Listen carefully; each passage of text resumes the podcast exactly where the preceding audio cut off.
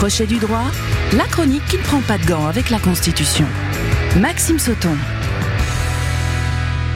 Et c'est donc le retour de Crochet du droit. Bonjour Maxime. Bonjour Julia et bonjour à toutes et à tous. Je suis vraiment ravi de vous retrouver pour cette nouvelle saison de Crochet du droit, saison au cours de laquelle nous allons continuer de décrypter l'actualité politique au sens large par le prisme du droit. Et pour cette première de la saison 2, nous traversons la Manche pour suivre l'actualité et nous nous penchons sur l'élection du Premier ministre au Royaume-Uni, sur son pouvoir et sa puissance réelle. Depuis mardi, Boris Johnson a laissé sa place au profit de la conservatrice Liz Truss, qui devient la nouvelle première ministre de la monarchie constitutionnelle parlementaire du Royaume-Uni.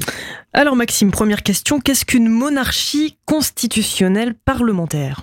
Alors, le Royaume-Uni, c'est d'abord en effet une monarchie constitutionnelle. Cela signifie qu'il y a un monarque, en l'occurrence la reine Elisabeth II, et une constitution qui permet l'application de principes démocratiques. La constitution au Royaume-Uni est dite coutumière. Elle ne connaît pas de règles codifiées à l'image de celles de la France ou des États-Unis par exemple, ce qui ne l'empêche pas d'exister. Elle est constituée de différents grands textes de loi, de la jurisprudence et des usages que l'on appelle aussi coutumes en droit. Mais en plus d'être une monarchie constitutionnelle, le Royaume-Uni est une monarchie parlementaire, c'est-à-dire qu'elle possède un parlement, et surtout rappelez-vous, car nous l'avons déjà vu, cela signifie que le gouvernement est responsable devant le Parlement. C'est extrêmement important.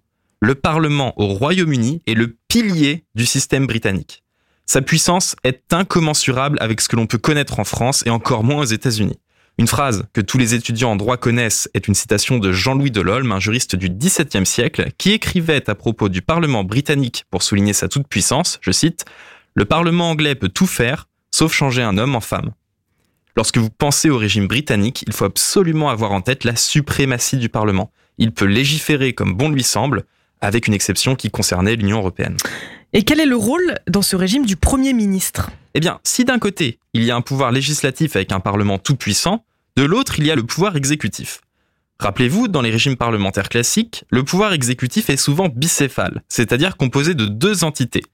D'abord, un chef d'État qui a en réalité peu de pouvoir, alors, il ne faut pas prendre la France en exemple car c'est un régime parlementaire spécifique. Au Royaume-Uni, le chef de l'État, c'est la reine d'Angleterre. La reine n'a quasiment aucun pouvoir officiel. Ses missions et ses rôles sont codifiés par la coutume. Elle n'a pas vraiment de libre arbitre.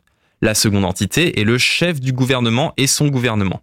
Et au Royaume-Uni, c'est le Premier ministre qui est le chef du gouvernement et qui possède le pouvoir politique réel de l'exécutif.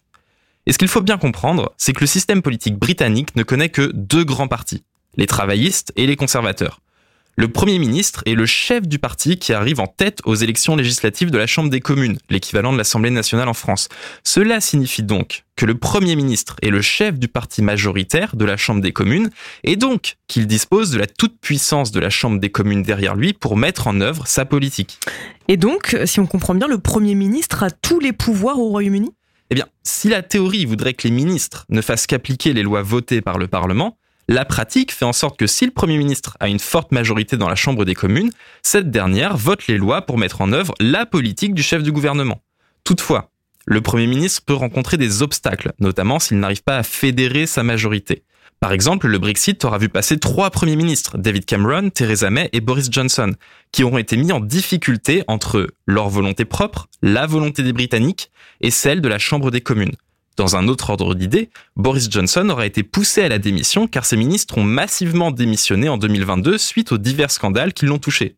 Donc non, le Premier ministre n'a clairement pas tous les pouvoirs et peut se retrouver vite limité pour mettre en œuvre sa politique.